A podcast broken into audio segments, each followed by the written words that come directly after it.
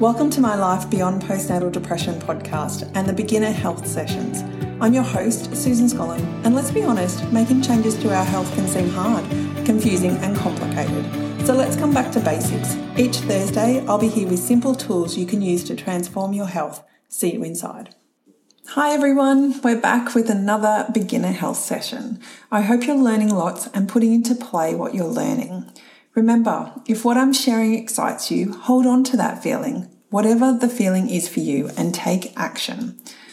The road is never straightforward, but you'll find your path, and that's what's important here. You know yourself best. You know what works for you, not me, not your partner, not your kids, not your bestie. Sure, we might all have great ideas, but it's not until you try them on, give them a red hot go, and I mean turn up for yourself consistently, that you'll know if it's something you want to keep doing or if it's something you need to tweak a little bit. When I started my soul hour, I wanted to make sure it worked for my family too. I tried doing it at night time after work or after dinner, but it always clashed with something. Getting Teddy fed and ready for bed, our dinner, getting Teddy to bed, getting Teddy to sleep, which could take a few hours, and who feels like being soulful through exercise and reading at 10 pm at night. I was heading straight to sleep. It just wasn't working, and it was causing more angst, which wasn't what I wanted. Morning times weren't something myself or Chris were keen on. They were the quiet hours we'd spend together. And when I say keen on, keen on me doing soul hour. As I said before, these were the quiet hours we'd spend time together they were my sleeping hours. And if you've been listening to this podcast, you know I love my sleep. but I flipped it to the mornings. And with some more wiggling, changing days and times, we found that that worked best. Initially, I would get up 20 minutes before normal wake up, Monday to Friday. Then it was 30 minutes before our normal wake up, Monday to Friday. Then 30 minutes before normal wake up, Monday, Tuesday, Thursday, and Friday staying in bed with Chris on Wednesdays, and then finding another slot over the weekend. Then it became one hour before normal wake up, Monday, Tuesday, Thursday, Friday, again having Wednesdays off. And as I mentioned just before, in terms of weekends, I'd do it at a time that suited me and my family. And initially, this was Saturdays and Sundays, as in both days, but eventually it became one day on the weekend. And I just slotted it in. These days, my soul hour looks super different, but I still have soul practices that I do every day. For example, on Monday, I had a Reiki session and massage with the lo- with a local Reiki pr- practitioner. A lot of words, um, or a mouthful of words. Other days, it looks like Chris and Teddy leave for school at, um, and work at 8 a.m. and I sit outside for five to 10 minutes, just sitting, not doing anything or thinking about anything. It's a practice. Then I either head out for a 30 minute walk run um, or I sit my butt down and meditate for 33 minutes. And I tweak, go with whatever feels good on the day, aiming to do both, but not always getting there. My meditation practice was initially listening to guided meditations. Now I practice letting my thoughts go. So I watch my breath. I don't listen. Um, I don't listen to someone else. I just started out doing this and doing it through by 10 minutes a day. Recently, when I started back with my practice, I sat for 15 minutes. That became 20 minutes, then became 25 minutes, then became 30, and now 33. And the reason for 33 is 33 is an angel number, which means expression and impact. I didn't pick 33 for that reason. It picked me, and we've just been hanging out together for a couple of weeks now. What I've described to you above is one of the keys to success with achieving any goal flexibility. When you can be flexible, you can let go of your grip and you allow the flow of life to come on the journey. When you hold on so tight to how things should be, you generally you're generally being in anxiety, angst, unhappiness, judgment and criticism. Plus, you become very lonely because you're not bringing people along on your journey. You're only focused on the path to achieving your goal, and anyone that gets in the way is generally a distraction. Not in a bad way, but just you just don't have time for them. Have you ever felt like that before? anxious about achieving a goal, judging yourself for not showing up to how you're meant to, criticizing yourself for not strictly following the plan you've set out for yourself. It's not fun. And have you ever set a goal and not done anything about it? or you've done it for one day, went for a walk, ate clean, excuse me, read the book, managed your P's and Q's, meditated, had one alcoholic drink, etc. I know I have. Years ago, I bought a gym membership for a whole year. I was going to be so diligent. I went every day for the first week and then probably went another 10 times by the time that year was over. As a 12 year old, I decided to become vegetarian on a Sunday morning. By Sunday lunch, I was eating bacon at a friend's house for lunch on a particular weekend, I wasn't planning to drink in my 20s, I wasn't planning to drink alcohol this particular weekend.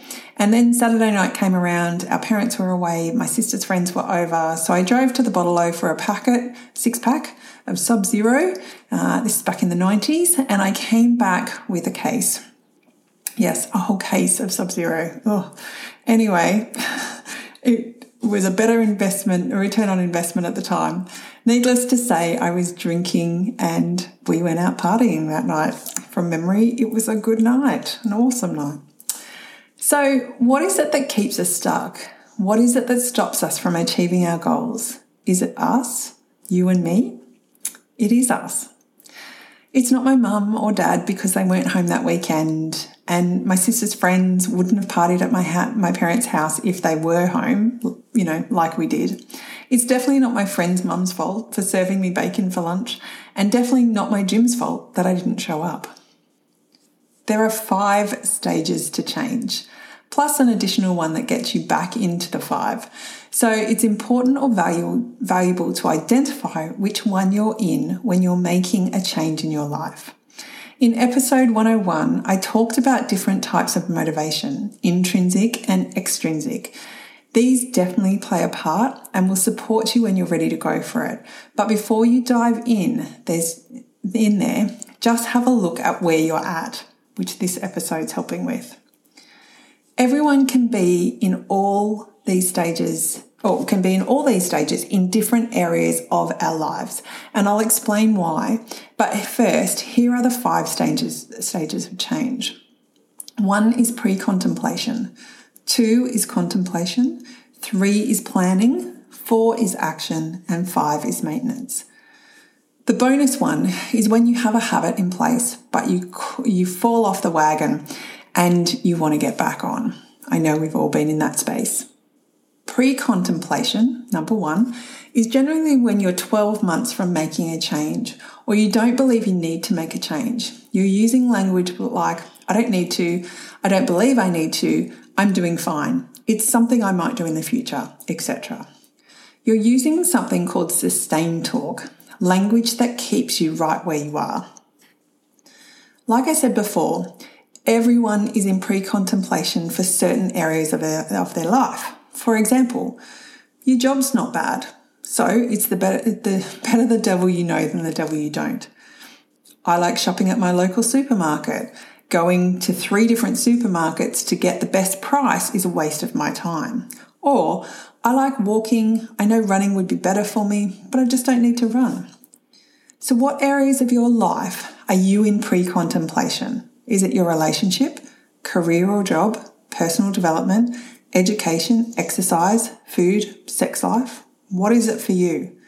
There's no right or wrong here, and you might be in pre contemplation because it suits you and you're happy, and that's okay. But notice when that sustained talk comes into play and it's keeping you stuck from moving forward. That's the key. Stage number two is contemplation. Generally speaking, you're ready to make a change in your life and in about six months to a month's time. So this is like time frame that's coming up. You see that you'll see that as a theme through as I talk about it. There's a bit more uncertainty, but certain certainty plays a part too. You know you're going to make a change at some point, but there's no rush. You just have um, you have so much going on already, so you're just not needing to move forward. Again, you're using sustained talk like maybe one day, or I can't right now, there's too much going on, maybe in a couple of months, or I just don't have the energy. However, with contemplation, you're more aware of what others are doing in the area you're, and that you're looking to shift into.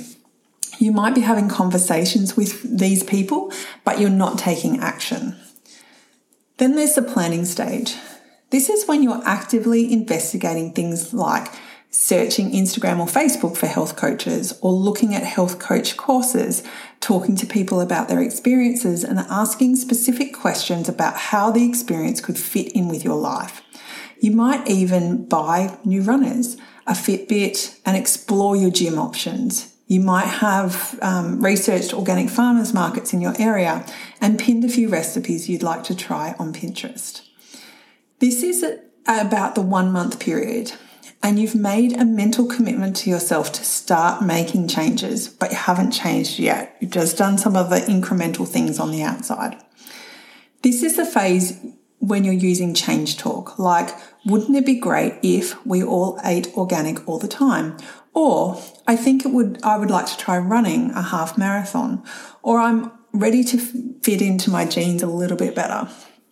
Can you see how your mindset has changed and how you feel? Um, and sorry, and can you feel how it feels to think and talk like that? It feels really good. It feels inspiring. Then there's action. And we all know this part because we've all done it at some point in our life. So this is stage number four. Action is where you're actively working towards your goals, for example. You're going to the gym as you planned. You've stopped eating chocolate for 2021, which was my goal. You started that course. Action is the bit you need to be consistent and flexible with. It's the bit you need to keep showing up for because no one's going to do it for you. And that's a good thing. It's because it's about who we become on the journey. This is where action comes into play. Yes, Action is the journey, and the journey is where the magic is. The magic isn't in the destination, that's the celebration. It takes six months for you to hit stage five, which is the maintenance stage. And this is the stickler for so many people. Six months. I can't do it for six months. That's the story you tell yourself. But let me tell you this you've been on this earth and breathing for more than six months. You've shown up for your job, generally speaking, for more than six months. You went to school for more than six months. You've eaten breakfast, lunch, and dinner every day for more than six months. You've bought yourself new undies, shirts, socks, etc. for more than six months. And God willing, you will be on this earth for longer than six months from the date of this podcast when you're listening. And you've probably whinged about why change is so hard for more than six months. I'd say that I say that with love, but truly, you might have. I have. So, what have you done for more than six months? Pause the podcast and then say it all out loud. Here are mine, or some of mine at least. I've been married for more than six months. I've been a mum for more than six months. I've been a daughter and a sister and a wife for more than six months. I've played netball for more than six months. I've been a health and life coach for more than six months. I've lived in Hervey Bay for more than six months. I went to school for more than six months. I've worked at all my jobs for more than six months. I've given up chocolate for more than six months. I've given up alcohol for more than six months. I lived in Canberra for more than six months. That's just a few ideas to get you started. But as I said before, feel free to pause the podcast and come back when you've got your, you know, five or six or 10 or 15 things that you've done for more than six months. Six months it is. Not 21 days to change a habit or 66 days to change a habit. Six months to be in the maintenance phase. And note that this phase isn't called the done phase, it's called the maintenance phase because we get to maintain our new status quo. We get to decide what our next goal is and we get to build on it. For example, I gave up chocolate in 2021. I don't believe in New, New Year's resolutions, so it wasn't that. But inspired by a friend who was giving up chocolate for her 50th year, on the 31st of December 2020, I asked myself, If I was to change one thing in 2021 that would have a significant impact on my life, what would it be? Giving up chocolate was the answer. And believe me, I put it aside a number of times before surrendering and moving forward and giving up chocolate. Now that I'm in my 10th month of no chocolate, and what that means is no bars, blocks, Easter eggs, etc basically anything you find in the lolly aisle at the supermarket and at the cash registers for that matter. I know that I want to have the option of eating chocolate again. So if I go to a chocolatier, I want to try their chocolate. Or if I'm at a restaurant and I order a hot chocolate and they provide an after dinner mint, I want to have the option of eating that chocolate. Mind you, I've got two months to go and I'm going to stick with it to the end of the year. And then that's when that change will come into play. But what I know is that I'm no longer that person that sits on the couch to a block of chocolate at night time. That person has left the building. In terms of what's next, I recently sat down and asked myself if I was to take my 2021 goal to the next level, what would that look like? And the answer was if everything in your outside world is a mirror of your inside world, what do we need to shift? I was away at the time, so I visually looked inside my home, like the house that I live in. We'd been in Hervey Bay for 12 months, but I hadn't finished dressing our home, and there were still things that were unfinished. Plus, there were things we'd unpacked but hadn't touched for 12 months. And there were things that came with us on the move, and when we unpacked them, I identified they could go to charity, and they were still in the shed.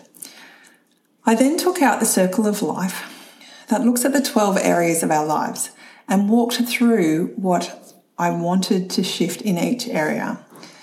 This is my next project.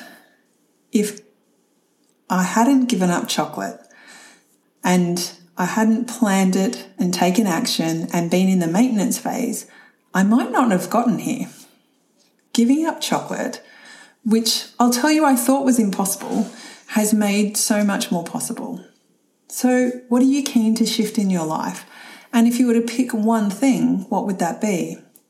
Journal and journal out all your thoughts about it. See where you're at in terms of the stages of change and know that you can work through these stages in your own time frames. The ones above are just guidelines, and we all know that we want when we want to create anything in our lives, we can move quickly. If you're keen to dive into more information about the stages of change, you can learn more about the trans theoretical model in Thriving to Change by James and Janice Prochaska. And remember, motivation is key, so go back to episode 101 and find your intrinsic motivation to create any change you want in your life. Thank you for joining me today, and please hop over to either my website, Instagram, or business Facebook page and share your key takeaways from this episode. If you're keen to level up your life and create a new path that aligns with you, I'd love to chat with you and support you on your journey. So head over to my website and book in a free initial coaching session and let's talk about what you want to create in your life because it's totally possible. And next week, let's dive into values. Do you know what your values are in your life and why you don't agree with people or see eye to eye to them? Do you know what brings energy into your life? Energy that you can tap into anytime? I'm excited to share these answers, uh, well, the answers to these questions with you, and so much more. See you in the next episode.